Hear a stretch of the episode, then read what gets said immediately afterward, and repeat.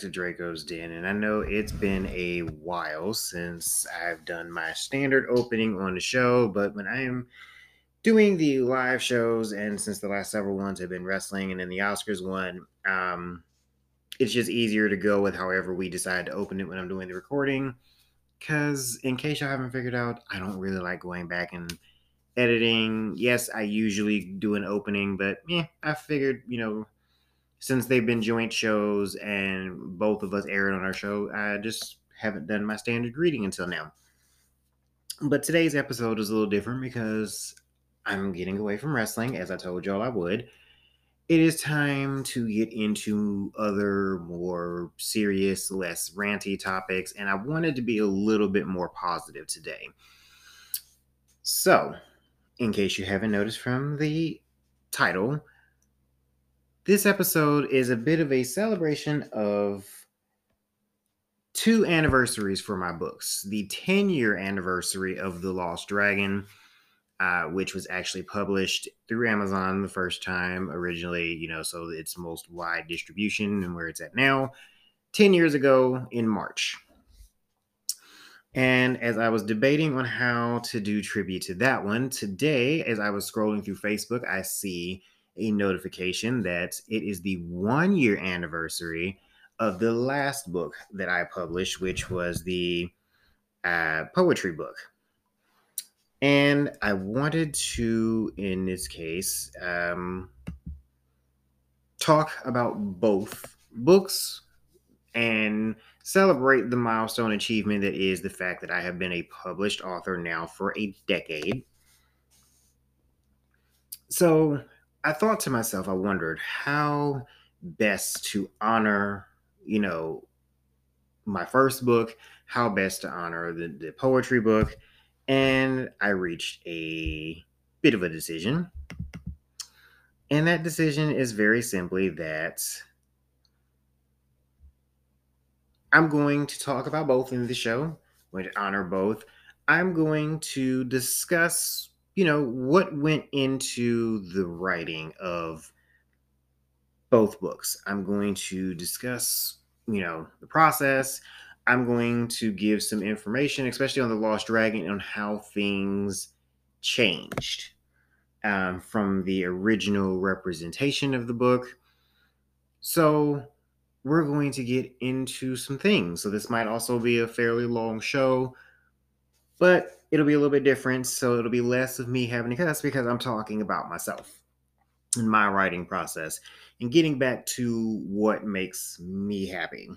And then at the end, we'll discuss a little bit about where I'm going from here what's coming in the future, what books are in the pipeline, which y'all can look forward to on that one. And we'll also discuss a little bit of the ghostwriting and, and things like that. So we're today's show is focused solely on my writing because I just really wanted a positive show and to celebrate this milestone in my life with everyone that listens. Okay, so let's start speaking, you know, we're, I'm going to go in order with this combo. So we're going to talk about the first book first and the last book last. You know, a little bit of chronological order here. So, for those who maybe haven't been following since the beginning, don't know me personally, whatever, um, my first book is The Lost Dragon, which is available on Amazon. You can get the physical copies from both Amazon and Barnes and Noble and probably a few other places. But as far as those of you that like to read on uh, ebook form, it is only available on Amazon right now, which is not how it started. So we'll cover that too. Matter of fact, let's cover that first. Um, to be technical, the very first time I attempted to publish The Lost Dragon, and I did publish it, it was actually through a company called BookBaby. And there were a couple problems here. First off, it cost me money to publish it, as in I had to pay them in addition to any editing and cover design and all that. And the sales weren't exactly great. It's like, yes, they had the, the ability to distribute multiple places, and they have updated their models since I used them from what I've seen, because I've done some research on them about a year or two ago. But at the time, they were basically vanity press. Um, and that was just kind of my first foray, and I didn't like it. So I pulled it. Um, and there are free avenues available to me as far as, you know, a digital format that made more sense for me to use. So I first, you know, I, I saw or discovered Smashwords because I was involved in writing communities online. So Writers Cafe and all that, you know, I found recommendations for um, better places to publish. So in March of 2012, I published The Lost Dragon on Amazon. And I also at the time formatted it and published it on Smart uh, Smashwords, which distributed it everywhere else that ebooks were sold. Now, a key thing one may wonder, well, why did I do it in two different places? So here's the thing: if you're not familiar with Smashwords, you should be. Um, I recommend them because it's a very good avenue for you to get ebooks. Um, they have a lot of free ones. I like the control that they give authors. So if, as an author, I want to give someone a free ebook copy of one of my books, I could just give them a coupon code, so it still counts as a sale. I don't get any money off it, but then they can, you know, purchase it on Smashwords. Now they couldn't do coupon codes for everywhere else, which would actually have made my life so much easier with all the review copies I've given out over the years. But they distribute to, you know, for the Nook and for iTunes and wherever other ebooks are sold, so Kobo and all that shit um, which is great. And for years, I, you know, all of my books were up there. Um, and then Amazon had to be done separately because even though they mention Amazon on there, Amazon won't actually let Smashwords distribute to them. At least they did not last I checked. If that has changed recently, someone please let me know so that I can pull off my shit off KDP and go back through Smashwords, which was much easier to manage. Um, but as far as I know, they're still the same. So um, this made it so much easier for me to get my book out, though, because I needed to be able to get people to review it, you know, blogs and stuff like that, and I need to be able to give them free copies. Well, most blogs know about Smashwords, so if you just like, I can give you this coupon code, you know, go ahead and, and get it from here, and that way I don't have to give a shit which format you need it in, because then you can download it in whatever format. It helped and that's how some of my reviews were gotten. I did a lot of programs at the beginning that were, you know, review for review. So I reviewed for an author, and they in turn reviewed mine. Um, and I kind of still do similar things. Um, but you know, that was the first thing. I you know, I discovered fairly early on after my first misstep that vanity presses weren't the way to go. I'm going to do all the marketing as I do, regardless if I'm self publishing. However, paying 200 some dollars just for you to publish the book and still having to go back and do all that marketing and editing and, and formatting everything myself really wasn't worth my damn time. But we got to talk about the story itself. So, as stated, the first book is The Lost Dragon by Drako, spelled the same way as you see it in the podcast, right?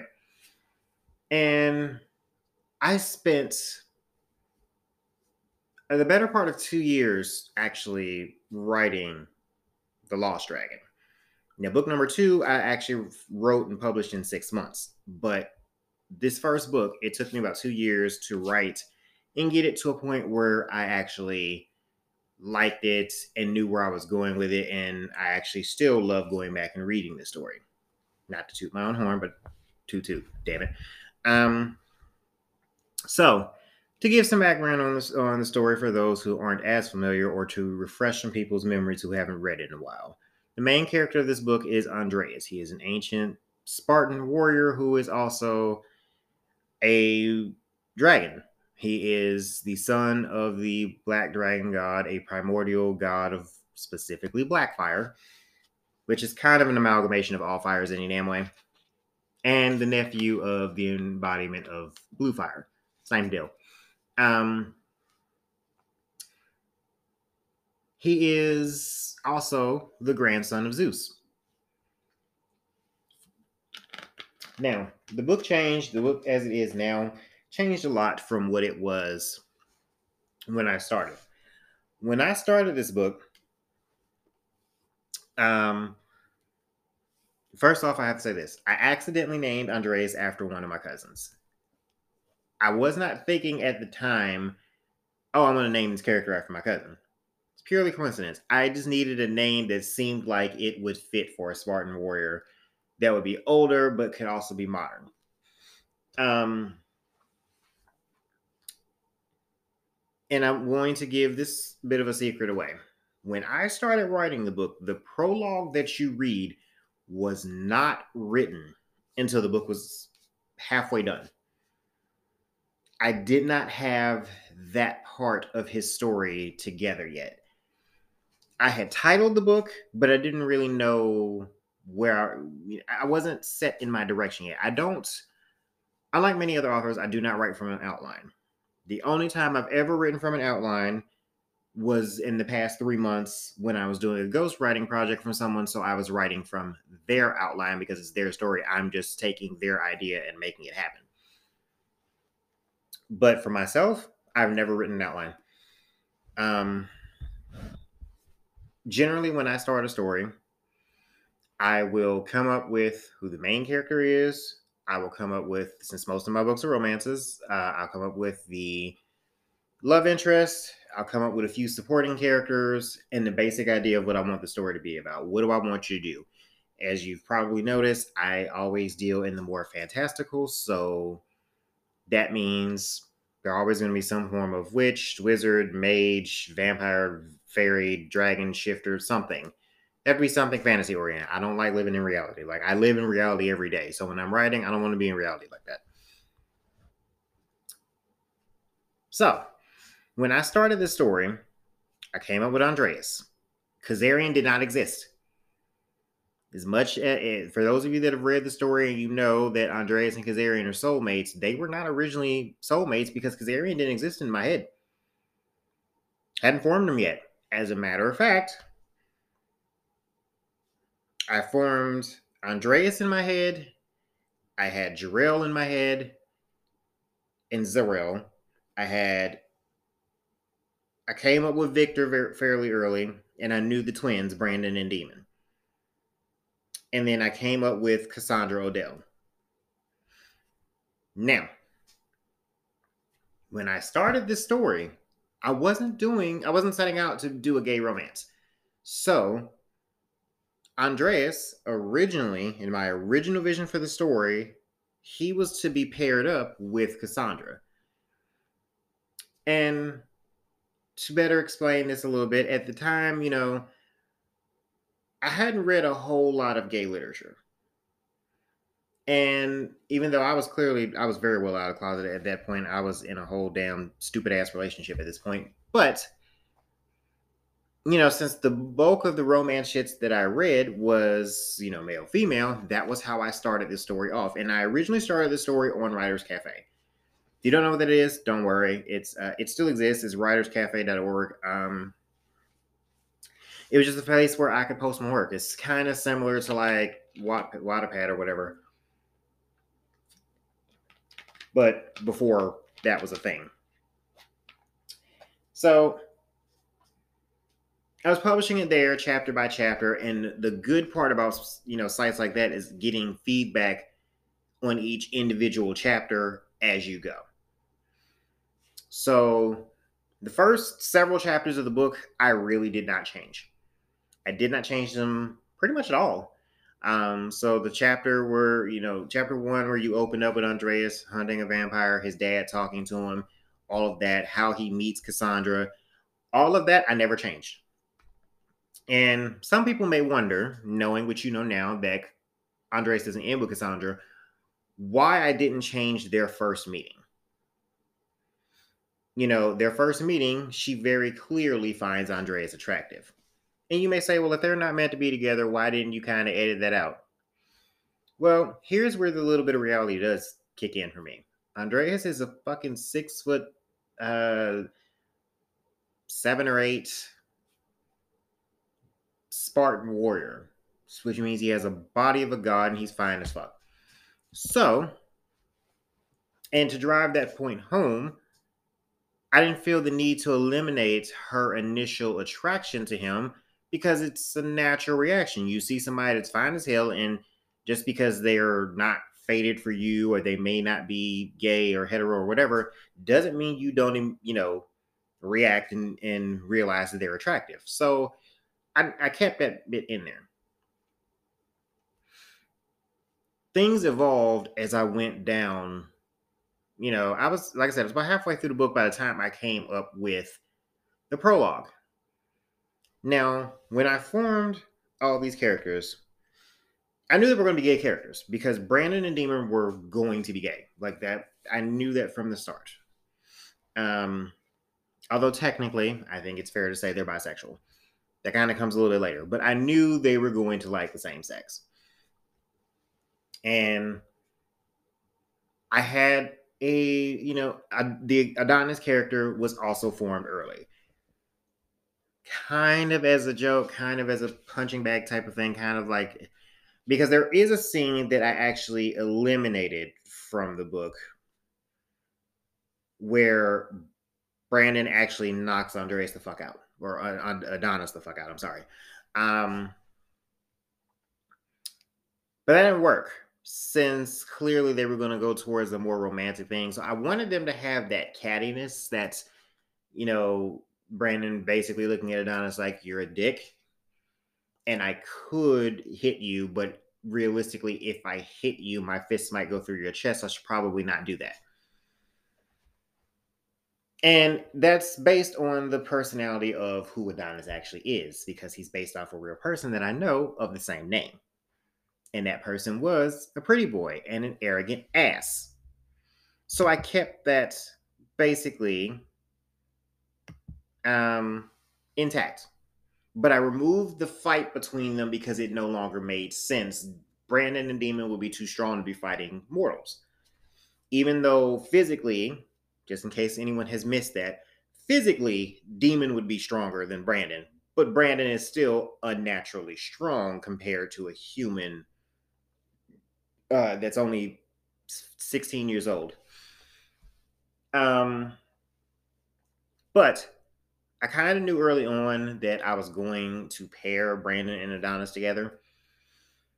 We're not going to talk about the second book right now, but for the first book writing, my process was Brandon and Adonis were supposed to end up together because it was that, you know, that unfortunate trope that I kind of semi hate that two, you know, two people that extremely, you know, dislike each other actually are attracted to each other. Um, but like I said, I, I removed that scene. Um, because it, it just clashed with the scene where you do see Adonis and Brandon's having to save him. Now, I'll also say this: when I originally wrote the scene where the rogue wolves attack the scene, the the school. Uh, let me backtrack a little bit. So, to fill in the blanks for those that are less familiar with the story, the series is called The Dragon Hunters. Andreas and anyone descended from Jarael are considered dragon hunters. As a matter of fact, if they're descended from Jarael or Zorael, with the exception of the main dragon gods that accompany them, they're considered dragon hunters. They're dragons and they hunt things. Um, if they're the direct children of the dragon gods, or you know they are in some way connected, they, they hunt. It's a thing. So the thing to remember is Jarael is the father of everything paranormal in the world, basically, with a few exceptions. So he doesn't he didn't create demons. He did not create uh, fairies, the Fae. He did not create angels. However, vampires, werewolves, any any other form of shifter, those are on him. He also did not technically create witchcraft. That goes to the goddess Hecate, who is legitimately a Greek goddess of witchcraft and I just kind of paired them up for the second book. And I had that in my head that they would have a child together. So yes, the second book was partially plotted out in my head when I was writing this. But he's the father of everything paranormal. However, he has some rules. And if you don't follow those rules, now you're rogue and now you're to get hunted down. And it's not just the little trifling rules of like, don't be a dick. No, it's like, you know, his vampires, the ones that serve him loyally, don't actually drink human blood. They only drink from each other. Same with the other shifters. Human blood is taboo. Um, but there's power in blood one way or the other, so that's why there's some that go that route. And there's some different, you know, aspects of creation. So, you know, for the werewolves, since Fenrir does appear in this book, Fenrir is the wolf of legend, the wolf from Norse mythology. I spun the mythology a little bit so that because the one thing that bothered me about Norse mythology was Loki's children were ostracized from the moment they were born, solely because of their appearance and what fate supposedly had in store for them. And I feel this is a hole in a lot of mythology. It's a hole in even in Greek mythology where Kronos ate his children because he was told his, one of his sons would overthrow him. And the logic never occurred to them to just, you know, for the Greeks, how about I try raising them like functional fucking immortal beings? And even if that son surpasses me, he won't have the urge to supplant me or kill me because I'm who raised him. Likewise, in Norse mythology, I felt that Loki did his children wrong because he wasn't like he wound up staying free after he has them and the kids are captured and you know his daughter Hela is thrown down in hell. His uh, son uh, gets you know the world serpent gets thrown uh, into the fucking sea, and then Fenrir gets bound in chains. But there's also a key part of that story where the wolf con- Fenrir constantly escapes until they finally find a way to hold him until Ragnarok. So I decided to modify that. And to modify that, I chose when he was on the run, one of the times they tried to chain him, for him to find Jarrell and Jarrell to have a moment where he kind of swats him down because he's like, why is there a big ass wolf in my territory? And then he is the one that actually initiates, you know, Ragnarok or kind of empowers that that uh, destiny for them, but he switches it. So instead of the Ragnarok that you all know, Loki's children get to survive because, as far, uh, how I see it, they were innocent. You're not really born evil. Something has to send you that way. So, Fenrir is the Wolf of Legend.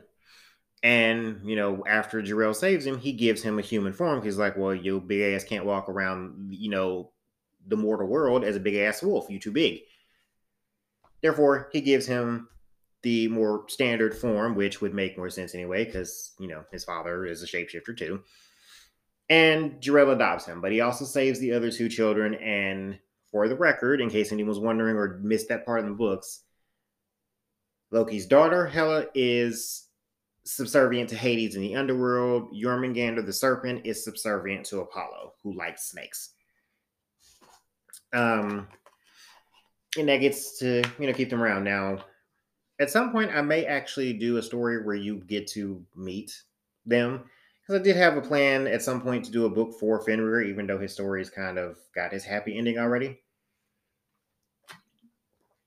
And I may revisit that at some point. I haven't, you know, decided completely against it. But then we have the creation of the vampires. Well, I was wondering, like, how can we do that? And I didn't, you know, I, I wanted to play with the idea of Dracula which I did.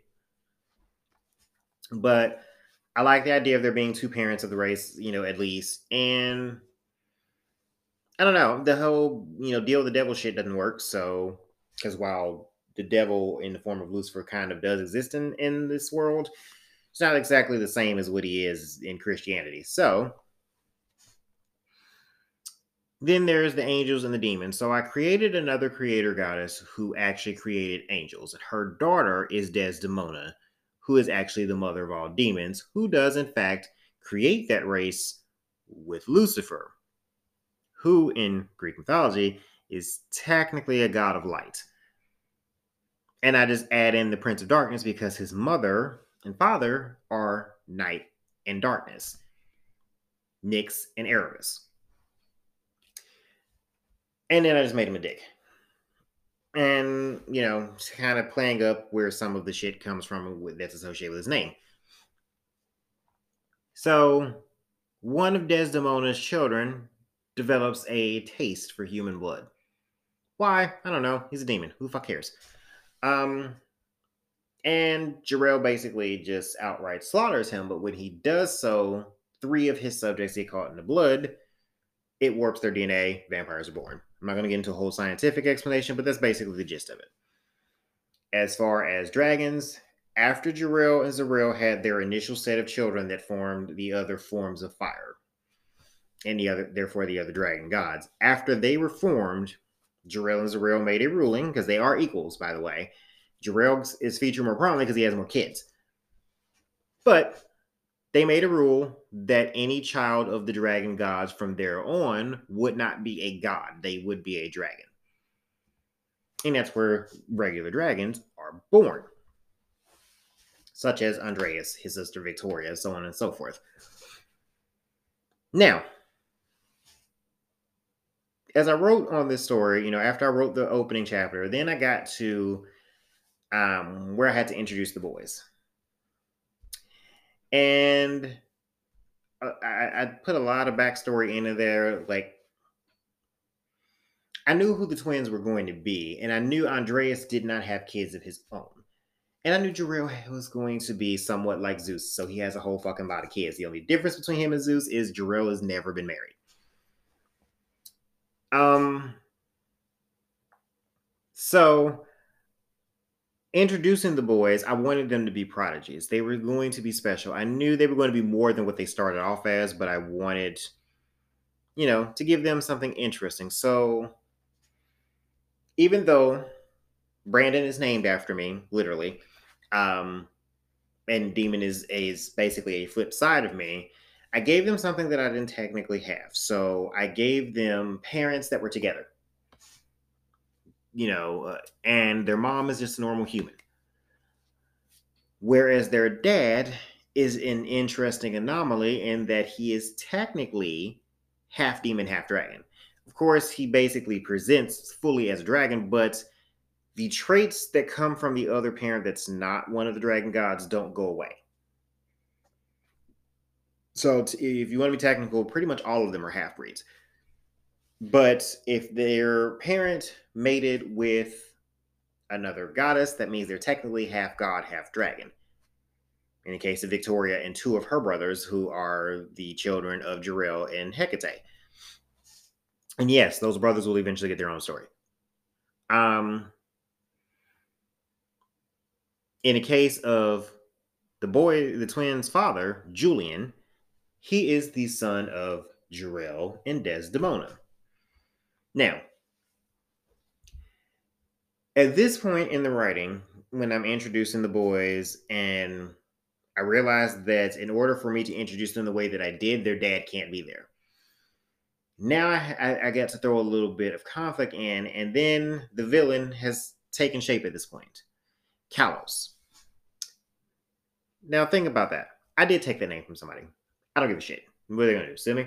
Um, no, they're not because it's not exactly, you know, a trademark name or anything. But I like the name. And I wanted him to be a twisted, spoiled little twat. But he had to have something to make him dangerous because I understood as I was writing that Andreas would definitely be stronger than virtually everybody else that he would come across who was not a god at this point. So how could this Weasley little rogue vampire in any way threaten or endanger Andreas, who I have not fully stated, and even by the end of this book, I have not actually fully delved into how strong Andreas is.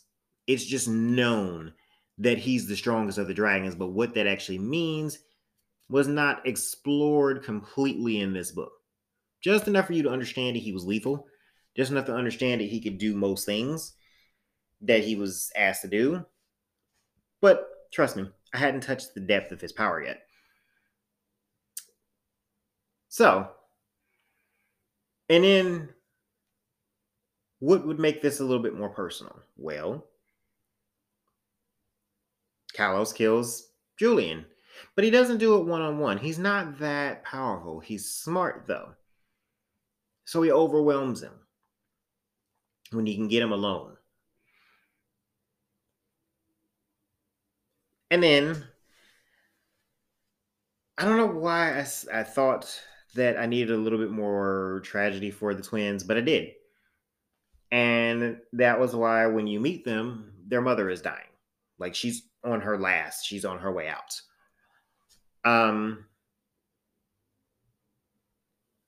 and also, you know, I'm another little interesting tidbit was the apparent unrequited love between Julian, the twins' father, and Vic, the Phoenix. Jor-El's direct servant, kind of an adoptive child, but he doesn't, you know, it, it's kind of a fatherly thing, but kind of not. And, you know, that was a way to explain why only Andreas would know about these boys, Andreas and Jor-El. Now, one thing I did not originally put in there that I wound up adding um, was the conversation that eventually gets had between Victor and Julian, where Jor-El summons Julian's spirit up for a minute to explain things to Vic because, well, they didn't exactly end on the best of terms. They hadn't spoken for years before Julian died, which is a source of guilt for Vic. Julian was meant to, it, it, was implied, and I hope it was understood, that Julian was special because he was the last child that Jor-El made.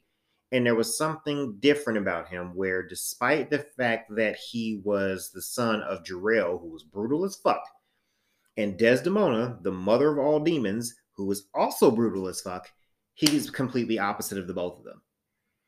Unlike Jor-El, he's he's more focused on settling down with one person while he's fully capable of fighting and defending himself because he was trained to do so, like every one of the other children, he was just naturally nicer, naturally more calm. Had to be, he's completely different from even Andreas, who, while he's a good person, as I will reveal in a future book, is a lot more lethal and brutal than what you may think he is. So, with Julian being the special child and kind of viewed as the favorite, but not in a way that makes the other children jealous. He was favored solely because he was so opposite of what the others. So he wasn't just a favorite of Jor-El himself, he was a favorite of all his siblings. He was the nicer one, the sweeter one. He was um kind of just something different than what any of the rest of them were. So they all have a soft spot for him. And then he's the baby, he's the youngest. So Julian was uh, comparatively a baby to the others because he's only a couple hundred years old when he died. Whereas Andreas is over 11,000 years old. Victoria is around 5,000 years old. Victor is 20,000 years old. And I know he's not one of the biological children, but still, just to put some numbers in here, like Julian was the baby baby compared to all of his other siblings who were much, much older. And they kind of view him as being much, much better than them. Not in the sense of his power, although he has that, but in the sense of who he was as a person. And therefore, his children are somewhat special to all of them as well because they're a result of a union that Julian had that he actually wanted. He got what he wanted in the end, which was not with Victor. It wound up being with a woman, but it was a woman who gave him exactly what he needed. And he has these two kids, and he did everything for the kids until you know he died tragically. He in an ambush. You know, no one was able to get there to save him in time. There's uh, a lot of vengeance that goes out for that death. And then there's the fact that the elders, the creators, the founders of the vampire race are technically missing during this time, which does get addressed in this book. I bring in a lot of characters and I understood that, but they were very important. I brought in Deidre DeVille. Her husband, Vacker, her and, and her husband are the progenitors of the race. But there is a third who I do not bring in specifically until book four. And that is the most famous one of them all. But the caveat for me with Dracula, because that's who, I, you know, was the third, Vladimir Dracula was not actually responsible for the race. He did not actually create any of them. He did not um, naturally birth any of the vampires, nor did he turn anyone to a vampire because there, in my world, there are two different ways to be a vampire. You're either born one or you're turned into one, but you can only be turned into one with Jor-El's blessing. So the rogues can't create more. Just because they give blood, you know, over to a human does not actually make them a vampire. You have to have the creator of the races permission to turn them, or you basically just kind of kill them. You might be able to enthrall them or enslave them or, you know, make them hunger for it, but you will never be able to turn them. You can do a little bit of healing with it, but you won't be able to turn if Jor-El does not specifically show up and say, all right, you can turn them. This is also true, by the way, of the werewolves, and you cannot turn anyone into a dragon. If Jor-El or one of his uh, dragon gods did not sire or birth you, you are not a dragon. You must actually, you know, be born into their lineage. But the others, since they were created races by Jor-El, that's his ruling. You, you know, it was a way of kind of keeping the population down and more controlled so that he could more easily oversee them. Now, that doesn't mean there ain't still a fuck ton of them because there are. But that's you know that's how their race tends to work so the interesting part you know of course is that in brandon and demon's case they are more hybrid than any of the other children. You know any of the other characters in the book they are what they are. Brandon and demon do not have the ability to shift their form. And I should state, though it's not explicitly stated in the book, um, once powers are unleashed, because that's not always the case with Jor-El's descendants, they pretty much instantly have the ability to transform into a dragon. All of them. Brandon and Demon are the first to be descended from him to not have that ability. And they never get that ability, by the way. They do have an alternate form, but it is not fully dragon because they are specifically part human, part demon, part dragon, and this was done on purpose, which I don't reveal until later books. But I knew the purpose for it already when I wrote this book. So now that we've gotten all these characters away, let's cycle back. So Andreas and Cassandra. Originally, they were going to be the couple. But as I wrote, and I'm writing scenes with him, you know, protecting her. He's doing stuff for the boys after their mom has passed. He's, you know, getting cars and, you know, school things are happening. While the domestic life kind of works for Andreas in a sense, it wasn't supposed to be with her. As I as I was writing, I was like, Mm-mm, this don't fit. This shit don't fit. Why does this not work? And I asked for feedback from my fans, and somehow I kind of got to the prologue. I was like, there's something missing here, and, and I feel like uh, there has to be a reason that has been alone so long. So I wrote with the prologue as it is now, and I wrote it one time. I did not change a damn thing on that prologue.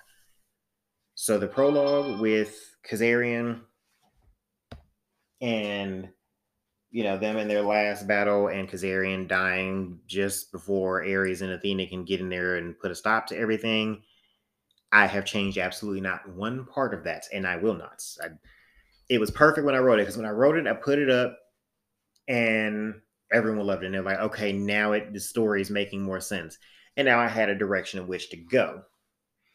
Now, when I wrote that, and again, I changed nothing in how I wrote that prologue, but then I started thinking, and at this point, I'm only halfway done with the book. I'm thinking, okay, Cassandra's going to be the reincarnation of Kazarian. And as I kept writing, the story was like, no, no, that doesn't work. That's not who she is. And then I needed another way with Kalos for him to get an edge over Andreas, especially because once he figures out who the hell is after him, he knows he there's even if he comes with an army, he's not going to be able to take Andreas. He needs backup. He needs incentive. He needs something to fuck with this man and keep him away. And then, so then I was like, okay, well, let's have him somehow get a hold of Kazarian. But how do we do that? Well, there's one goddess in the Greek pantheon, since I mainly deal with the Greeks in this story.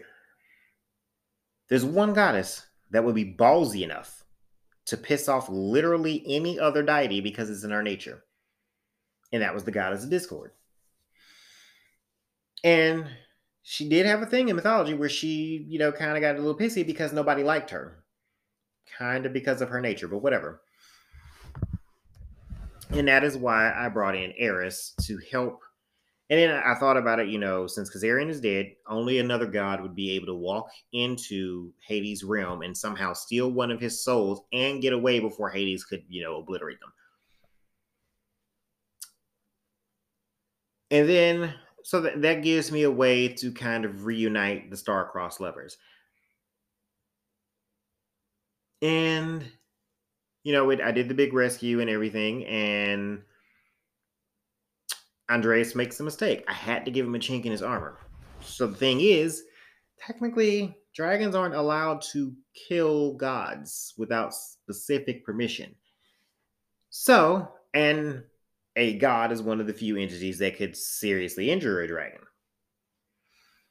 Now we've got a chink. Now we've got, you know, more to build up. And now I can explore Kazarian's character a little bit. I mean, let's face it, he was a Spartan warrior, so it's not like he would have, you know, just been a prisoner and not wanted to fight. But these are forces that he didn't fully, you know, know existed when he was human, so he wouldn't have known how to fight. And they also gave the conflict of you know when Kalos kidnaps um, Kazarian, it was basic conflict was will Andreas cave in and give Kalos what he wants, which is Cassandra, by the way, just to save the soul of his actual soulmate? Or would he have to say, well, I've been miserable by myself all this time. I can't damn the world because my soulmate got captured. And yes, I worked our way around that, and we eventually get to a happily ever after. But the whole thing was they needed Cassandra's blood as what they thought was just a descendant of Apollo to resurrect Kronos. Former king of the gods, father of Zeus, kind of wants to come back and take over. But caveat or interesting thing here was I knew she wasn't ever supposed to just be a normal person or a normal healer. I made her a goddess of healing, a daughter of Gaia, a servant of Hera, and all of this was Hera's way of getting rid of Eris, who she was fucking sick of, which is something I could see Hera doing. Um, I added some things here and there too. So um, the scene where Zeus finds out that Nyx is imprisoned and Erebus is dead because Jor-El did it, so he can finally fuck up Hypnos, who has put him to sleep while Hera, you know, went and did some things that she was doing in the stories. That was a bit of slight, eh, almost humor, but what I could realistically see was doing if Nyx is no longer there to protect the children of her that pissed him off. Um, also, something else that changed. Um, while I did want to pair Brandon and Adonis, there was a very brief period where I thought Brandon would actually end up with Victor and Demon would end up with Adonis because Demon would be able to tolerate him better. As we know, I changed that. I changed it very quickly. Didn't didn't say right. Um, Brandon and Adonis made more sense. They had the the relationship and the bond, you know, sort of, and Demon and Vic wound up being a better fit, but have of course they had to wait because Victor is twenty thousand fucking years old, and at this point of the story, Demon is sixteen. Um, so you know there there is a point where Brandon has a conversation, and Demon makes it clear he just doesn't like Vic, but Demon is overprotective of Brandon, so at the time, Brandon just assumes he doesn't like you because you're being nice to me and he just doesn't like you. In reality, it's just that there's a certain clash of personalities that winds up working down the road for them.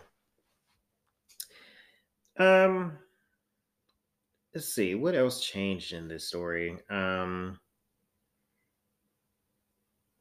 I think that pretty much hits everything that I really changed from its original thing. When I got towards the end, I had to find a way to, you know, get the happily ever after. I wanted Andreas and Kazarian to end up together. Once I'd created Kazarian and I had a vision of him in my head and I'd written him into the story, now I need to find a way to get them together. And as I said, while I, I very briefly considered just making him, you know, Cassandra his reincarnation, obviously I changed that. And then it was time to, you know, fill in some loose ends. And if the whole goal of Hera was to get rid of Eris, it made more sense to have Kazarian replace her, as is the only way that they could bargain to get Andreas and Kazarian back together, which Andreas definitely deserved. And then there is um one other thing I changed the way that I killed off Eris. Um, I originally did not kill her. I did not have her ki- killed in the way that I did.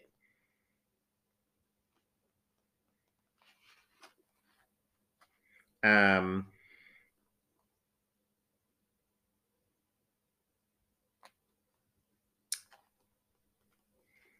now I knew that I was going to remove her from power.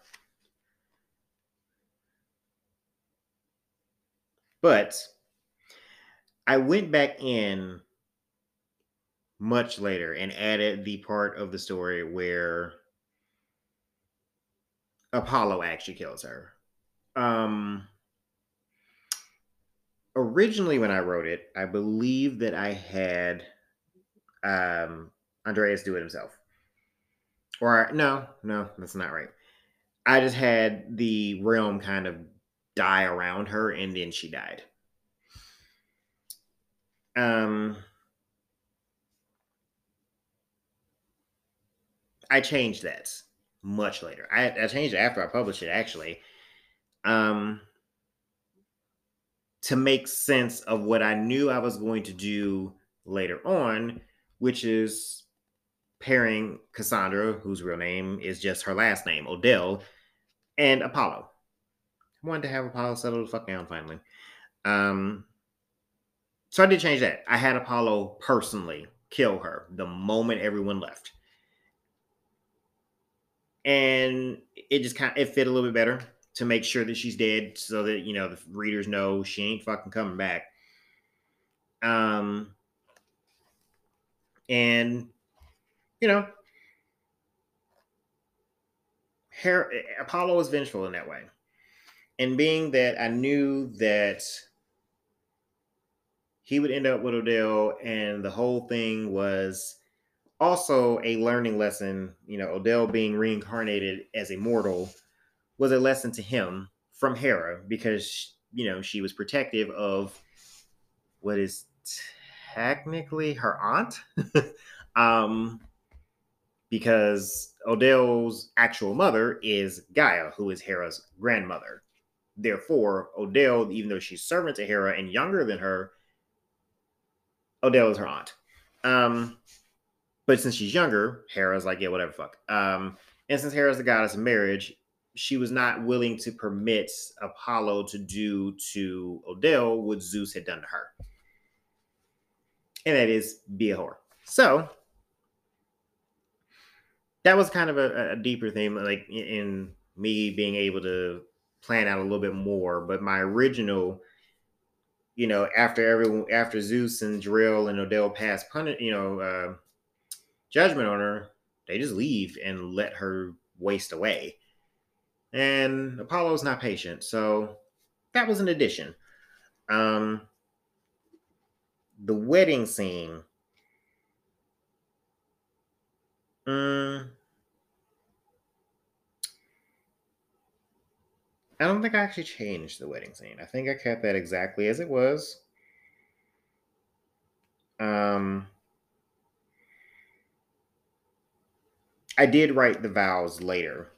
They were I didn't originally have those in there when I originally published a story on Writers Cafe that wasn't there.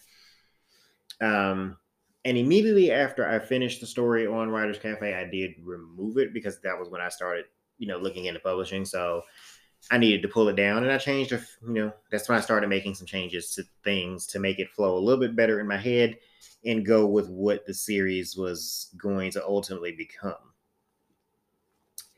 So that gives you a little bit into my process. So when I'm writing things like this, I change things as so that it fits the story. For me, my characters take on a life of their own in my head. So things that I had planned, i.e., Andreas is supposed to end up with Cassandra, don't fucking happen because they're in my head like, nah, that doesn't work for me. Andreas is like, nope, I, I got somebody else, and that's that's what I'm supposed to end up with. And that's how Kazarian comes into being. Um, and I knew that Odell and Apollo were going to end up together. I just didn't know how I was actually going to get to it because they weren't the next book. Obviously, the next book was Victoria. But that hopefully gives you a little bit of insight into that and gives you some info you definitely didn't know. And at the point where I wrote this book, I started to plot out the other characters that would appear throughout the series. Some of them were surprises, like um, Phil.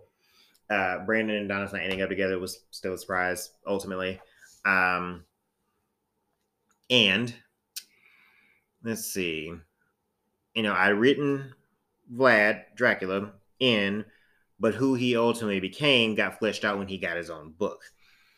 Um, it was hinted at in book four, Heir of uh, Mjolnir, but who he, you know, ultimately is at full strength becomes more evident in book six, Blood Monarch.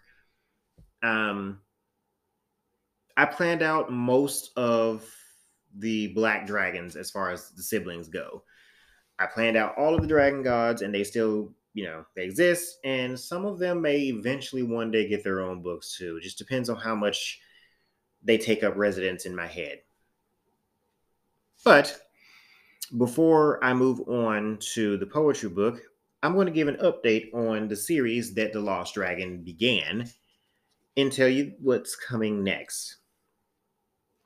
Um, I have already written book seven in this series. And book seven will revisit Andreas and Kazarian. I may have mentioned this in a previous show, so if I did, deal with it. Um, Andreas is very old. Andreas is extremely powerful. And Andreas has a lot of secrets.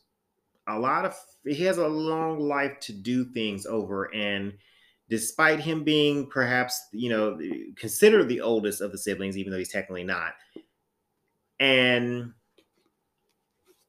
because there were siblings before him. And you know for him to kind of he's the role model. He's the one that trains all of the other siblings. So every other sibling that i introduce in this series would have been trained by andreas they would have, you know, been taught their father's laws, the consequences of not obeying those laws, how to manage their power, how to fight, how to, you know, deal with cravings, all that. Andreas was responsible for the training of all of them because he was already a natural born warrior. So he used skills he had already learned as a mortal warrior combined with what Jor-El taught him in addition with all the powers that he gets inherited and therefore he's responsible for training all of them. So I've plotted out all of those characters, and this means that Andreas has been through a lot. I mean, he's over eleven thousand years old. He's seen a lot of shit in the world, and he is his father's right hand man, which means Andreas has done some things that might be a little unsavory. Because let's face it, Jor-El is not exactly a paragon of virtue. He's not meant to be. He's very flawed, just like all the other gods that appear in these stories. And Jor-El's perhaps his biggest flaw is, I mean, he's literally the embodiment of fire. What the fuck do you think it is? He's it's his anger. Pissing him off is kind of detrimental. So the next book will be Andreas and Kazarian's book, and it's where Kazarian will finally start to learn what Andreas was really up to while he was dead. And there's a lot. Obviously, he wasn't exactly um, abstinent all 11,000 some years of their separation. No, no, no, not at all. But also, we're going to learn what else has Andreas done under his father's orders, and how does he feel about what he's done? Also, what has he done that wasn't under his father's orders, but he didn't give a shit? Which technically, I covered one of them in this book. There is a scene in this book of what Andreas did, does once he comes to stay with his father. And let's be real. I mean, that that's and that's in, in one of the first few chapters of this book. But there's a consequence to everything, especially when Ares shows up afterwards. So I'm going to deal with the fallout of Andreas destroying the original in this world, Athens and Sparta. Not the one that we know now, but the one that would have had to, because obviously those damn cities didn't exist 11,000 years ago. But in order to make this work the way I wanted to, they did in a version. So there's a consequence for that, though. There's a consequence for what he did because basically that is the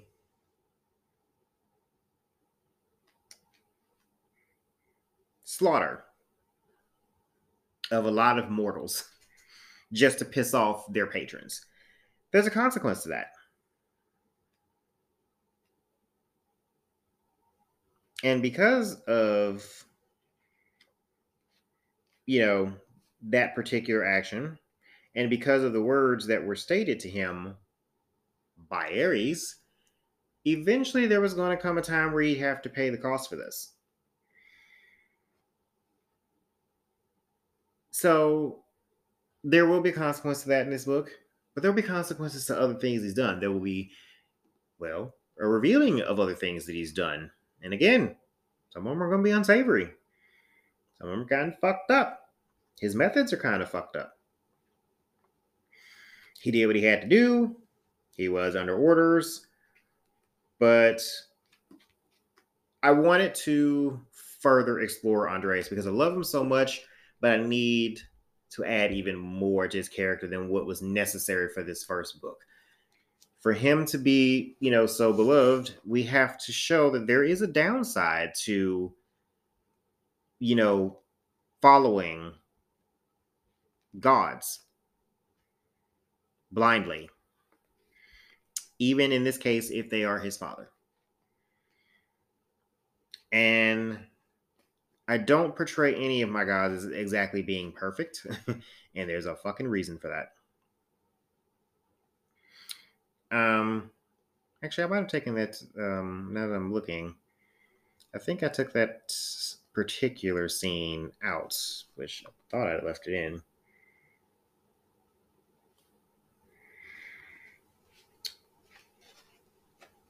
Don't mind me. I had to go back and look. So originally, there was a scene in The Lost Dragon that showed that Andreas burned down Athens and Sparta. So I just gave out a spoiler. My bad. Fuck it. Um,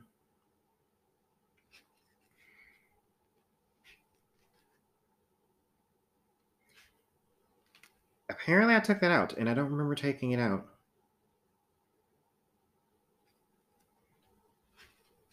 Let's see. I'm just going to double check that actually, because I seriously thought I left that fucking scene in there. I thought I left it in as a flashback, but apparently I did not. So originally there was a scene where Ares basically uh, kind of threatens him, and I guess I just wound up moving it from this book into the new book, which hmm, that is surprising to me because sworn I left that in here.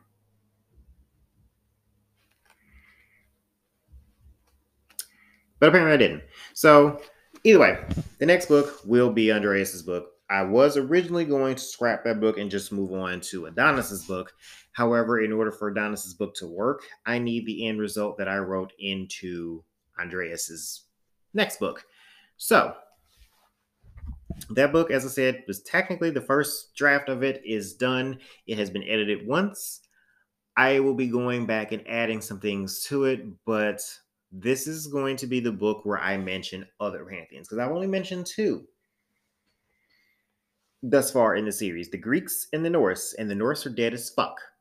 Okay, Ragnarok has already happened and they are cadaverific in this bitch.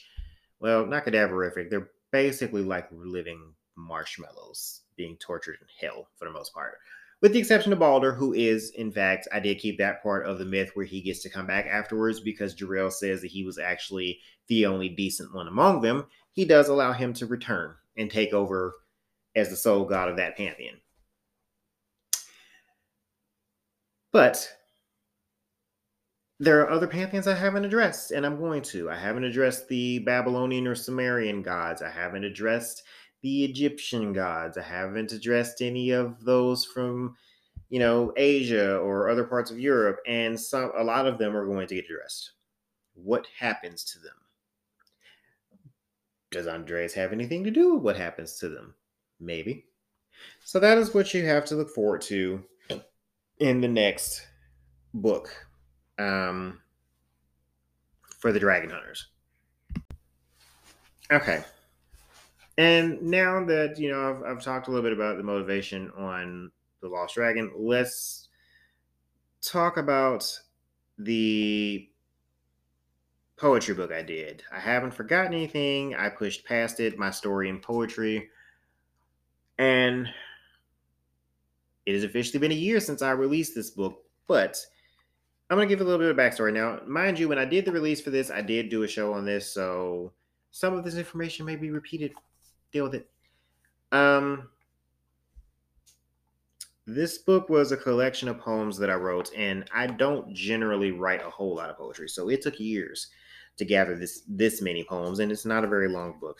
Um, it um, hmm. and page numbers. Oh, there we go. So um, it's totaled 113 pages, give or take. Um,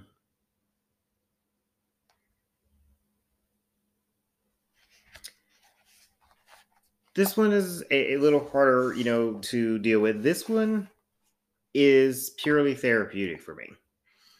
This is a culmination of a lot of shit, a lot of relationships that failed, trauma, problems with you know family friends whatever the fuck i had gone through and i managed to write into a poem i gathered and put together in this book. And i'm going to be honest with y'all after i released it i have not read this fucker since i did the show on it and i read a couple of the poems on here. Um because these were this book is kind of a bit of my life story. Me just getting out things that need to be get out. Yes, there are some that are happier. Yes, there are some that are a little bit on the raunchy side because those are parts of my personality. Um, but for me, this was a showcase. It was kind of a chronicle of my bipolar disorder, honestly. Um, because my and the order that I put them in is not the order that I wrote them in. I wound up grouping similar poems together. But I can tell, at least as I read, when they were written. So some of them that are in different parts were written back to back. And my mind can get go it can go to some really really dark places to be quite perfectly honest. Um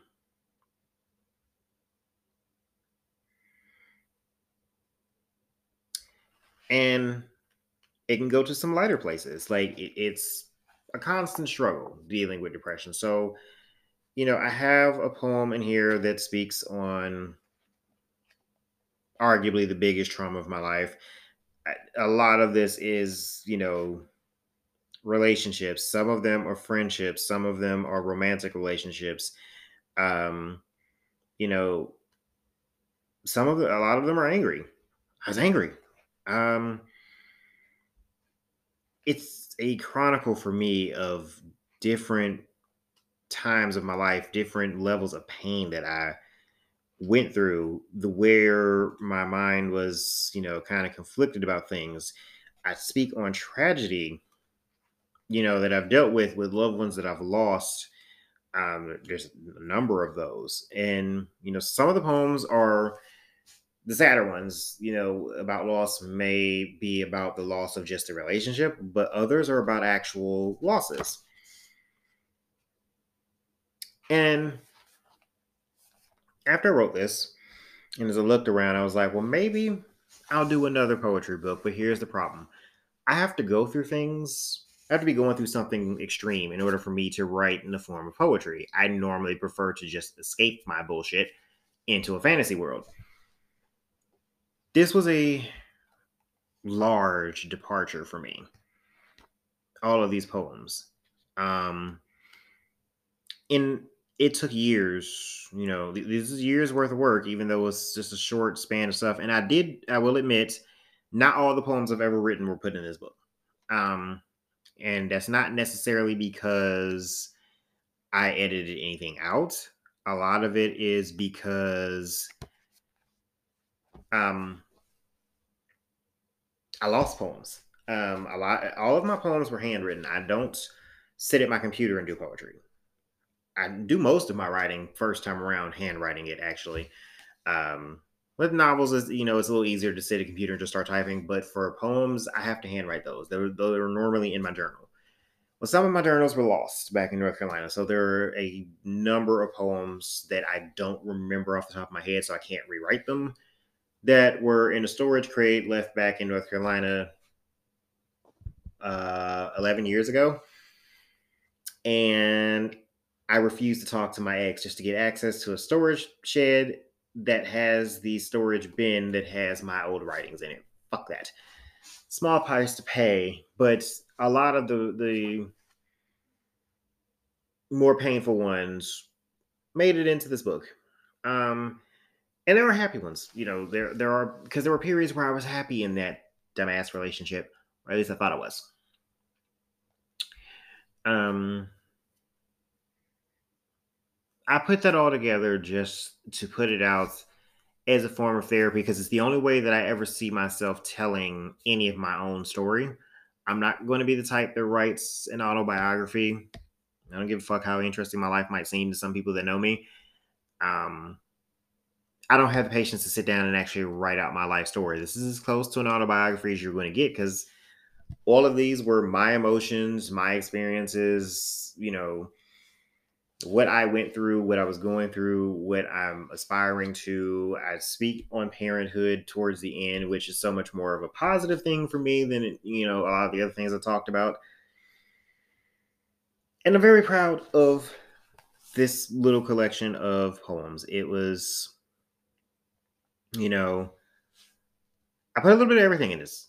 Um, I did not hold back. You know, I didn't just do happy or just do sad shit. I, you know, this was depression. It was grief, love, lust, you know, some self reflection, spirituality, parenthood, all of that. I wanted to, I wrote poems that covered all of those things. And I ended, I think, with, um, you know, I had the plea to Hera, which was spiritual for me. I had a poem called Fatherhood. Um, I opened the last section of the book, though, I think, with a promise to my children. And that poem is probably the longest poem I got in here. But it meant a lot for me because raising my boys and my and my goddaughter too has it's the one part of my life that I think I'm most proud of, other than managing to write these books and put them out and you know continue working on this particular dream of mine for 10 years which a large portion of why i work so hard is to give another positive example for these kids which while they're not biologically mine i'm the one that was raising them i want to give them that one other thing to look up to and look forward to. And i suppose I could read a little bit of one or two poems, maybe. Um, actually, yeah, yeah. So, because the best way to celebrate this would be to read a couple of poems. So, I'm going to give y'all a couple just to celebrate, and I'm not even going to do the depressing ones. So, here we go. So, after some careful consideration, I decided what I'm going to do is read maybe one poem from each part of the book. Just one. And I'm sort of picking at random, but not really. Um, so, the first part was Love and Lust. It's kind of the more obvious part of my personality, for me at least, that, you know, was easiest to delve into. Um, so, let's start this off on a hmm, ignorant note. So, the first poem I'm going to give y'all is called The Beast Returns. And I'm going to read it as I wrote it, as it's in my head.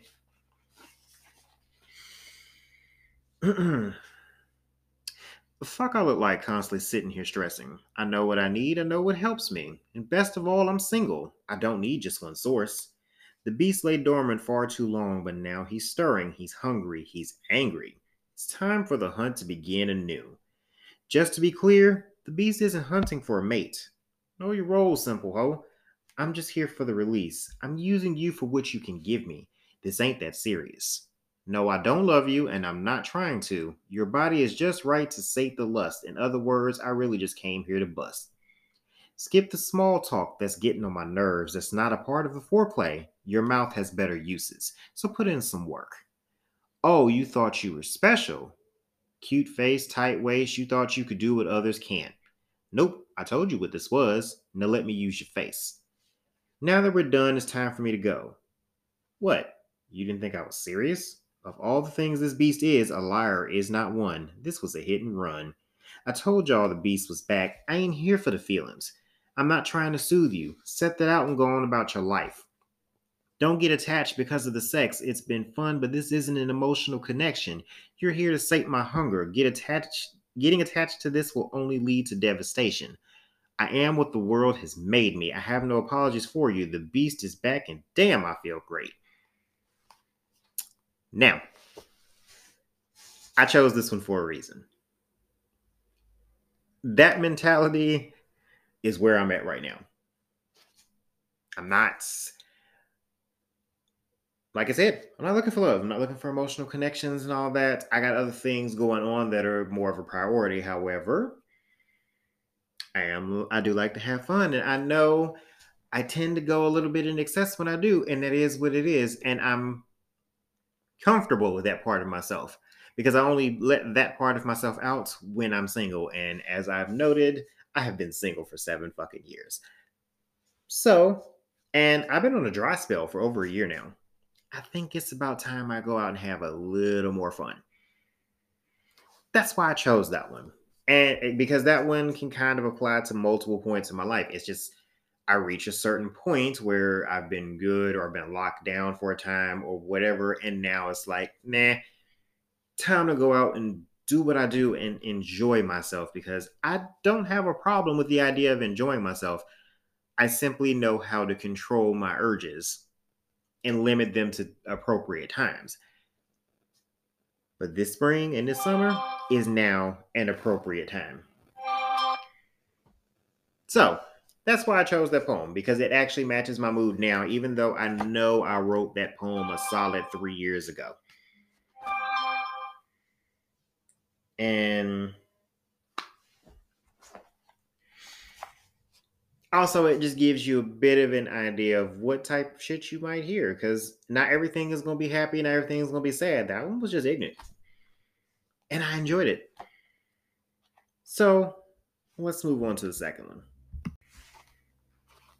Okay, so moving on to part two, and I'm only doing one poem from each. So part two was heartbreak, grief, and letting go. So pretty self-explanatory. And I'm gonna read the last poem from from this section. It's entitled Farewell. And then I'll explain the motivation, or at least some of it, behind this one.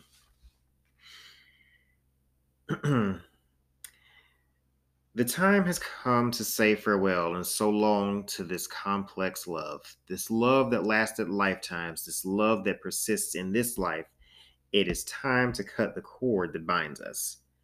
I write this farewell not just for you, this is for every version of myself. I feel their pain, I hear their cries and pleas. No, you can't let him go.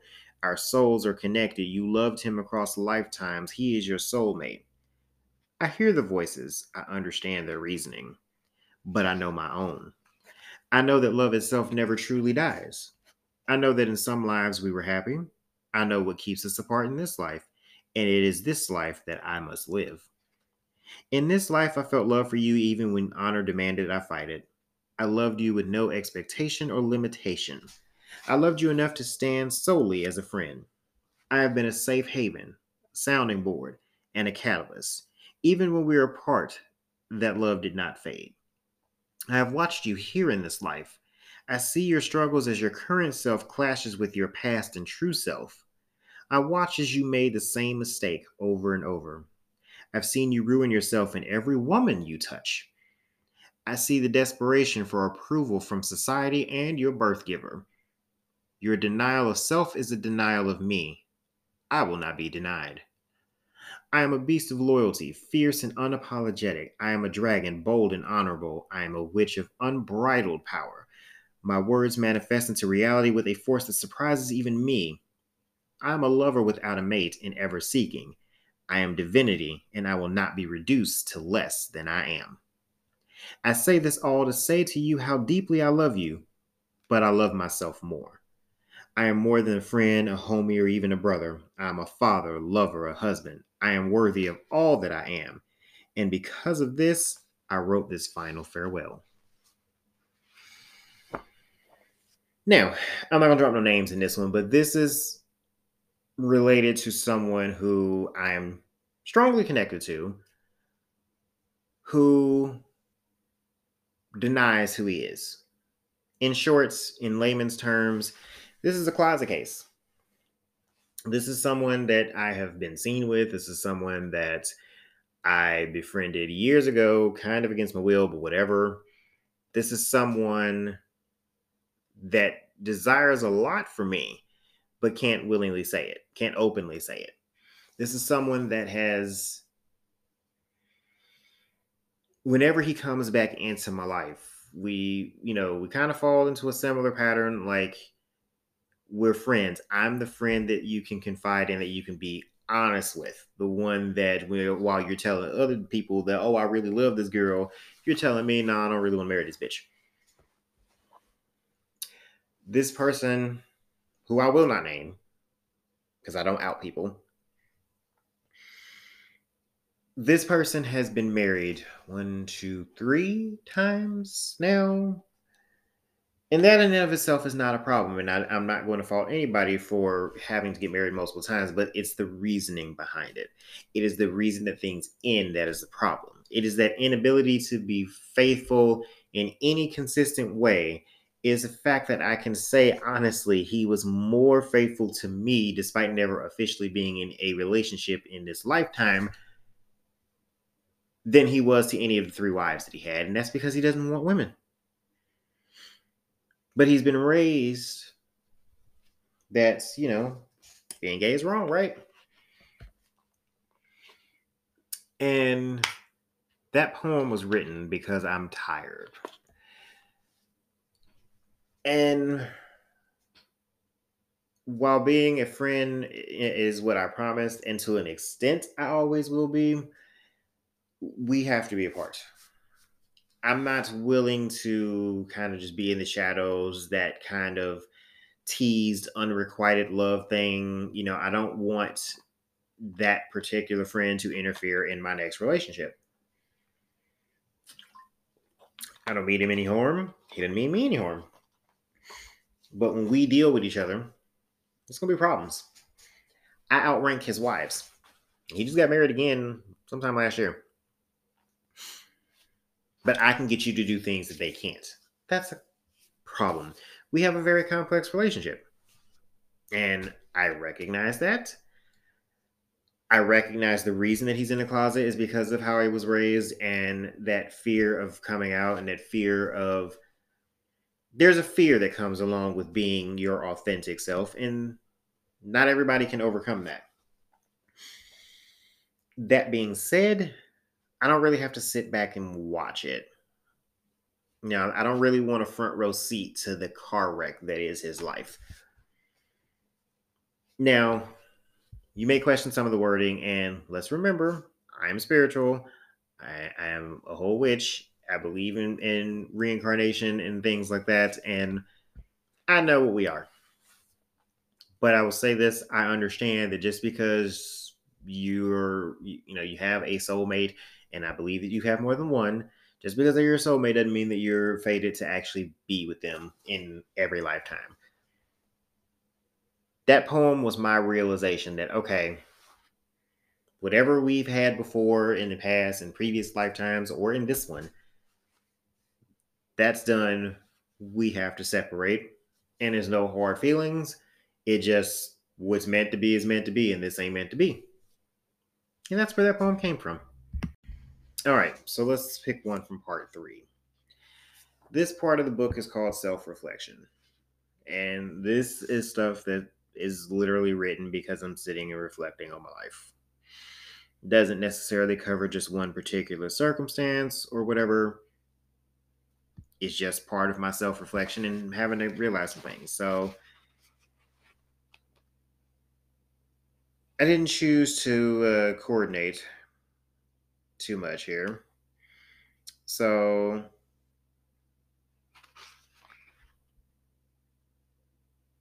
The poem I chose is called Almost.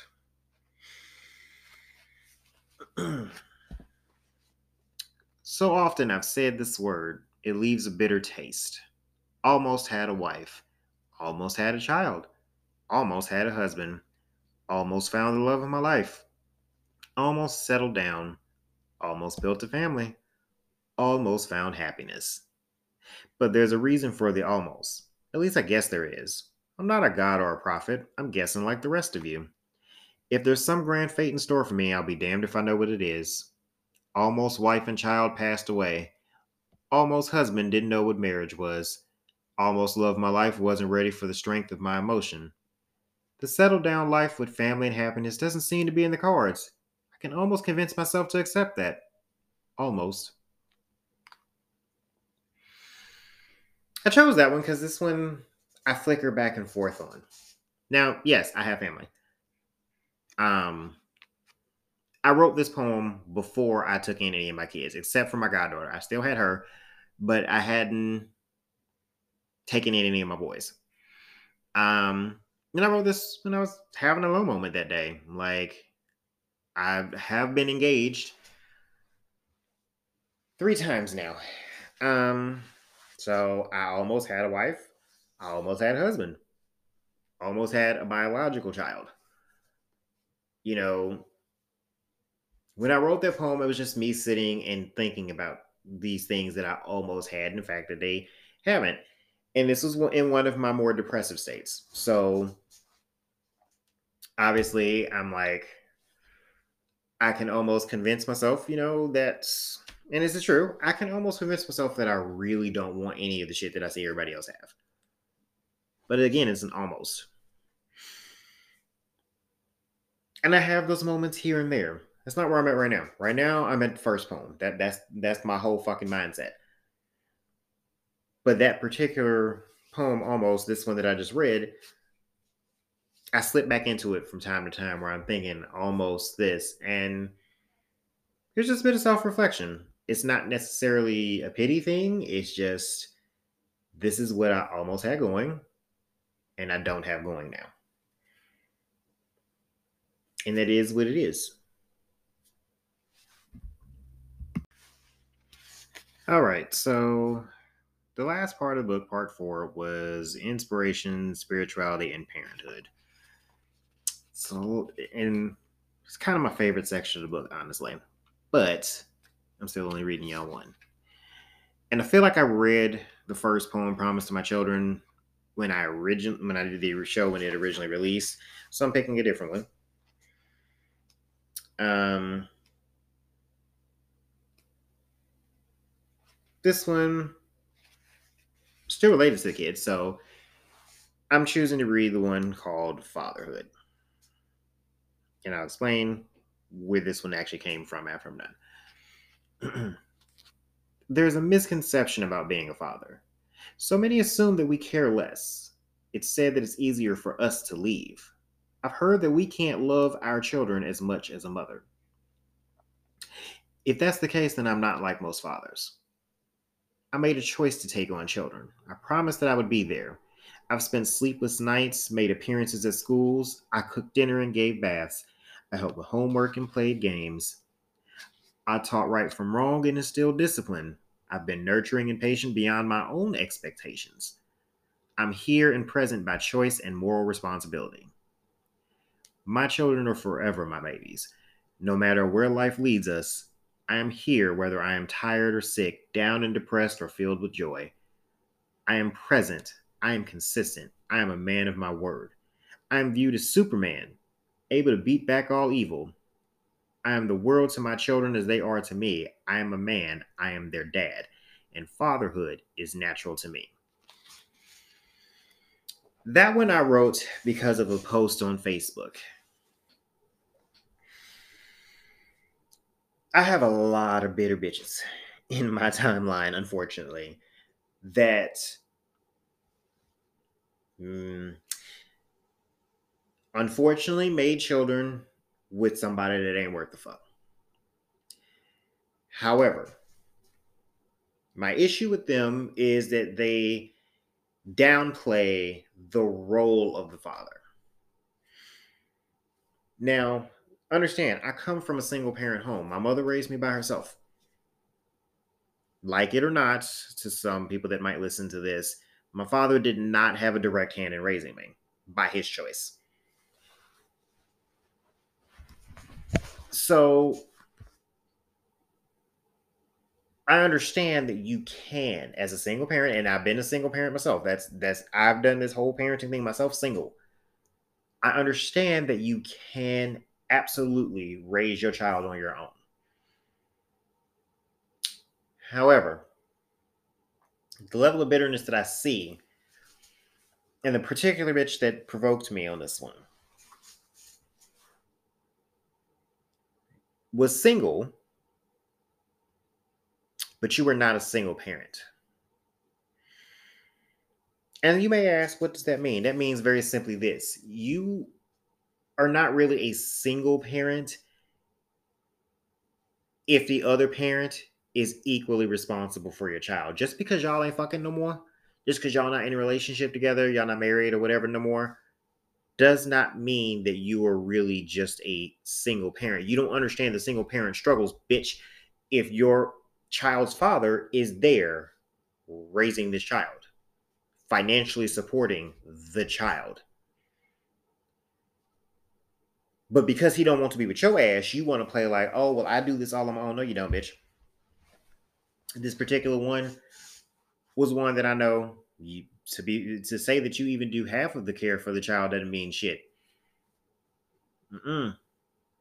And I've seen her and a couple others like and they kept they, they want to keep going on and it's you know the father's got it easy they can do this they can do that and i'm like let me explain something a real man doesn't think in that way a real man does not just walk away from their fucking responsibilities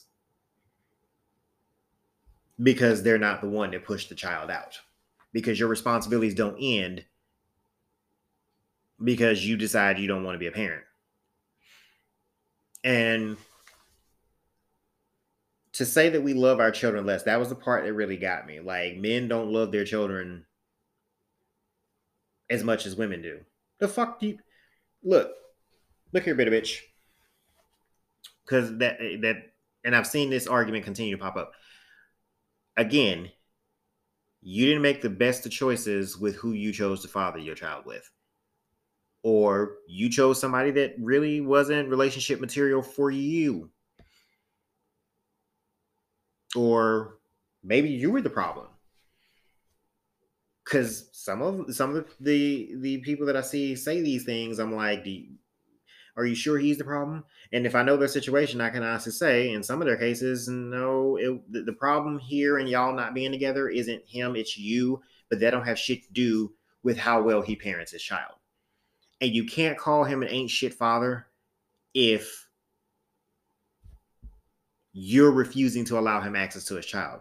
You also, for one of my dumbass cousins, can't talk shit about your baby daddy, talking about what he doesn't do when you literally left your child with him. So he's actually the full time parent. You can't play the oh, I have an ain't shit baby daddy card when you're the ain't shit mama.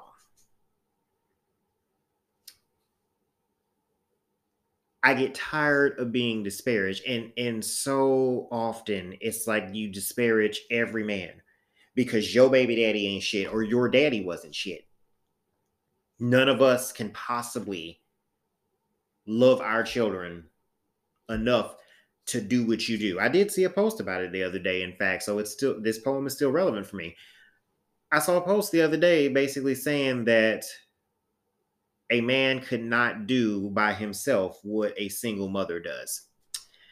As a single father, I take fucking offense to that. Whoever chooses to, you know, actually be up to their responsibilities and parent a child can relate, you dumbass. It doesn't have a damn thing to do with whether you're male or female, whether you're the mom or the daddy. Because it's a lot of ain't shit mamas out here. I should know. I dealt with one for over for uh, fucking two years with my youngest child his mama ain't worth a flying fuck. She is not worth mentioning, honestly, in most cases, except in this one. Just because it's more predominantly known that certain men ain't shit, don't mean that y'all get off easy. And don't imply that just because you know, you push the child out, that you're the only one obligated to be there because I know plenty of women, unfortunately, who miss that fucking memo. They push the baby out, and the moment they push it out, they gone and don't want nothing to do with it. And it's a man that stands there and raises that child. I take offense to the idea that we don't know struggle or that we don't love the same or that we cannot love the same that comes from jaded and bitter ass people. And again, I didn't have a sterling ass father in my life, you know, truly carrying his half. He didn't remotely carry his half. But I still understand that not everybody, not every man is like my father because I'm not like mine.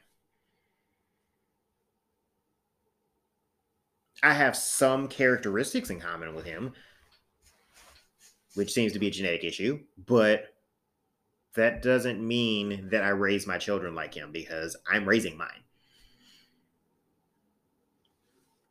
Same, the same can be said of my little sister's father and some other ancient ass people that I know. My grandfather, for one.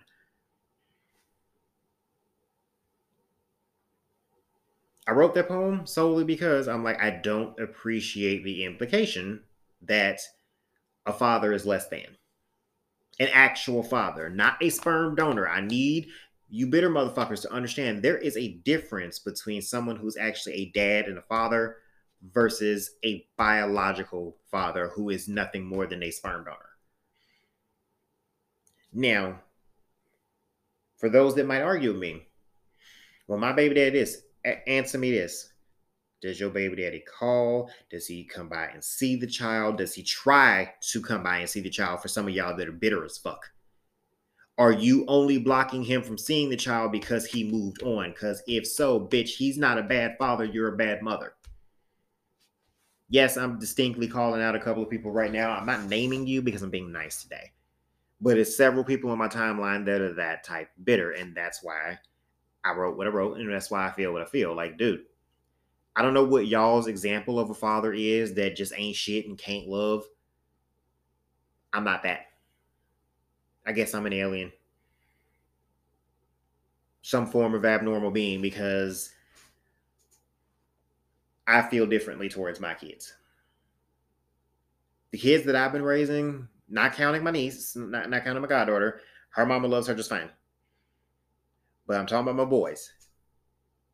Um, I think any one of them could probably argue for you that I seem to love them a lot more than their mother does. I'm not trying to get over on my child now that they're older. I'm trying to make sure that they all get where they're supposed to be and where they want to be in life. I'm not trying to charge them for stupid ass shit that I'm, you know, that I'm forcing them to do and let me do anyway. I don't, you know, when and when they were, you know, the oldest one was living with me, I didn't charge him rent. I didn't take, I didn't touch his money. The only time I ever touched this child's money was when he literally would come hand some cash to me and say, Daddy, can you put this in your lockbox so that I don't spend it? Okay. And when he came back, said, Daddy, I need that money now. Okay, here you go. I didn't do nothing. All I did in cases like that is did you make sure you had money for a bus pass? Because he did have to take the bus sometimes to and from work. Do you have enough to feed yourself when you're at work or when you out and about? Okay, cool. I didn't have shit else to do with that. His mother, on the other hand, definitely tries to screw him over out of his money at every possible fucking turn. My middle child doesn't even really know his mother. He has faint memories of her, and none of them are positive. My youngest child can't stand his mother. And in another month or so, I'll have more kids that'll probably have similar issues with one or both of their parents. So my explanation for this one went on a little bit longer, but that's because this one kind of strikes a nerve with me right now. Now, I will say on the flip side that some of y'all dudes don't choose, you purposely choose not to understand what goes into parenthood. So, on the post that I saw on Facebook earlier, as a guy responded with a list of things that he says, well, if you provide us all these different advantages, we can do what you do too. Talking about food stamps, welfare, all that shit. To that, I will counter. I don't need all that. And it shouldn't be required for you to need all that for you to do what you see women do. Two people got together, in the case of biological children, two of y'all got together to make this fucking child you, whether y'all want to say it's an accident, and by the way, it ain't really an accident. It is a. I didn't exactly plan to get pregnant at this point, but the condom broke or we didn't use one. I thought the pull-out method worked. Whatever your dumbass excuse is, not really an accident because you knew what the fuck had happened when you started having sex. You'd had the birds and bees talk. So, y'all are equally responsible. I need both sides to understand this. Two people come together, make baby, both responsible legally, morally, ethically, financially, all that good shit, emotionally, equally responsible for the upbringing. So let's stop implying that one side has it easier than the other because, again, just because a woman pushed a baby out does not necessarily mean that she's going to stand there and raise it any more than the man will. There are plenty of examples to the contrary. I'm a little sick of being talked down to by women. Like, oh, well, you can't possibly do what I do. Bitch, what do you mean? I can't the only thing that you can do that I can't do, you can physically birth one. You can carry it for nine months and push it out, but everything else that you do once the baby's in this world, yeah, I, I can do, and I can't breastfeed. That's the extent of what you got, sweetie. But as far as working to get money to provide a roof over said child's head, feeding said child, learning their likes and dislikes, teaching them right from wrong, seeing them off to school, being with them when they are sick, taking them to doctor's appointments, dealing with after school activities, dealing with their attitudes, dealing with all, all that shit that you're talking about that you do. Guess what, sweetie? Been there, done that. I'm more than capable of doing it. And so is any man that's actually worth his fucking salt. Stop implying that it can't be done just because you chose somebody who refuses to do it. That's all I'm saying. All right, now that was the last poem that I'm going to do. I just wanted to give a little bit of that just to honor the release. One year ago, I released that poetry book, and you know, now I gave y'all a little, another little taste of some of the poems that are in there. So, um, to wrap things up a little bit, um, I will post links in the description of the podcast for both of these books. So you'll get a link for The Lost Dragon and you'll get a link for the poetry book. So if you want them, cop them. And by all means, leave me a review. I need all of those. Helps helps the books get out more. Um, as far as what's coming next, as I said, um, the next book in the Dragon Hunters will be Andreas's book. It is called Lost Vengeance.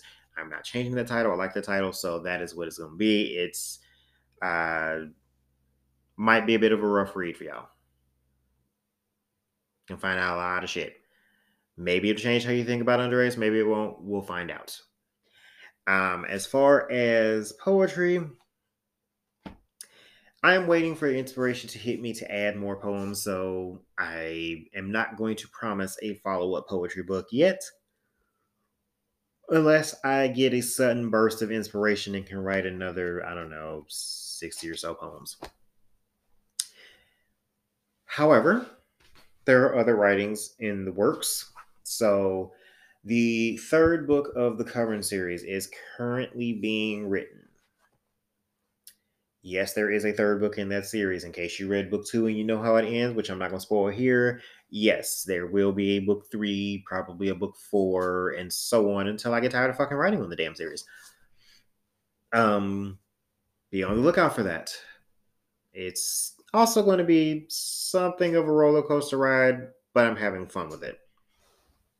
Um, I don't intend to end that series at any point soon, so there's that. I did, as I mentioned earlier, I just finished a ghostwriting project, which I don't know the title of. I don't know when it'll be released. All I know is I wrote it and the client was satisfied with it. Um, that being said, in the event that you are one of those people that have come up with ideas for a book, but you don't really have the patience to sit there and write it, that's what ghostwriters are for. And I'll post a link in the description for my uh, service on Fiverr for ghostwriting. So you'll be able to use that to reach out to me in case you are interested in those services. Let me be clear on something because there's also a link to an editing gig because I do editing for others. Let me be abundantly clear before you come to me after you see that. Do not come to me and ask me for a discount because you know me. Ain't no damn discounts in this bitch whatever price I set for those services is the price. There is no, well, I'm your cousin, I'm your brother, sister, auntie, uncle, grandmama, grandpa. I don't give a French fried titty fuck at all. Those prices are non negotiable because I am already not billing you for these services nearly the marketing rate. I'm mar- I'm billing you what I think would be fair for the time that I'm willing to put into this book or, you know, to this project. So, in case you were going to look at it and be like, well, maybe I can negotiate it. No, what you can negotiate with me are the time frames in which they get done. What you will not try to negotiate with me is my price on the amount of work that I'm doing. I've already said that. And yes, I had to say that because it has been asked of me before. Because some of y'all think because it's on Fiverr or whatever that that means you I'm you gonna pay me five dollars and I'm gonna edit a fucking ninety thousand word manuscript. No, the fuck I'm not. Or that I'm going to write you an eighty thousand plus word novel, and you're only going to pay me five, ten, twenty. No, my rates are set. I'm not going to state them here because I don't fucking remember off the top of my head. But they are set as what they are on the gig. So I'll be putting those in the description in case you or someone you know needs them. Please spread them around. I need more business. I'm trying to make sure that at some point in my life, I will be able to make my entire living from writing and not just kind of as a side thing. Um, I believe that's all that. Oh, no, I do have to touch on the journeys stories. So, um, I have mentioned before that there was a book that I kind of fucking hated when I wrote it, and I finished it, and then I just never did anything with it. Well, that is now on Kindle Vella, and I am rewriting it, so it is coming out in episodes. Um, I'm going to eventually put the whole thing up. I'm still, you know, going through and making changes to that story to flush it out to be better in my own eyes. So, by all means, I'll add that link as well into the description. Check that shit out. Review each of the episodes. Since it comes out episodes, if you know how Kindle works, it's kind of like webtoons and shit like that where you know i release when i release and you buy tokens or whatever in order to unlock the additional episodes. So the first three episodes which are three chapters will be are free. That's how amazon has it set up. After that then you have to pay to access the rest. I am going i'm using kindle vella. A i wanted to see how well it works for me. B i'm also kind of using it to gauge that story and how good it really is. So the more reaction I get on it, the more likely I am to finish it and actually put it all the way out. And yes, I will do a physical, you know, version of it if it does well where it is. But if it doesn't do well, then I'm going to assume that y'all hate it as much as I do, and I'm just going to let it sit there. Writing wise, that is all of the updates that I have. Um, as I mentioned, within the next month or so, I will be getting back into fostering. So there will be new children. So my schedule for recording will likely change at some point, and that's what it is. But hell, I gave y'all like five, six episodes in the past week and a half. So um there are more episodes coming though. So in additional updates for the podcast itself. Um after WrestleMania, I've decided I need a break from wrestling. So I do not intend to do any wrestling related content in the next several episodes. Um, I did this one now. I got a couple of suggestions before, but I need more suggestions on topics that I can discuss. And these can be topics for me to discuss solo or topics that I need to do as a group discussion.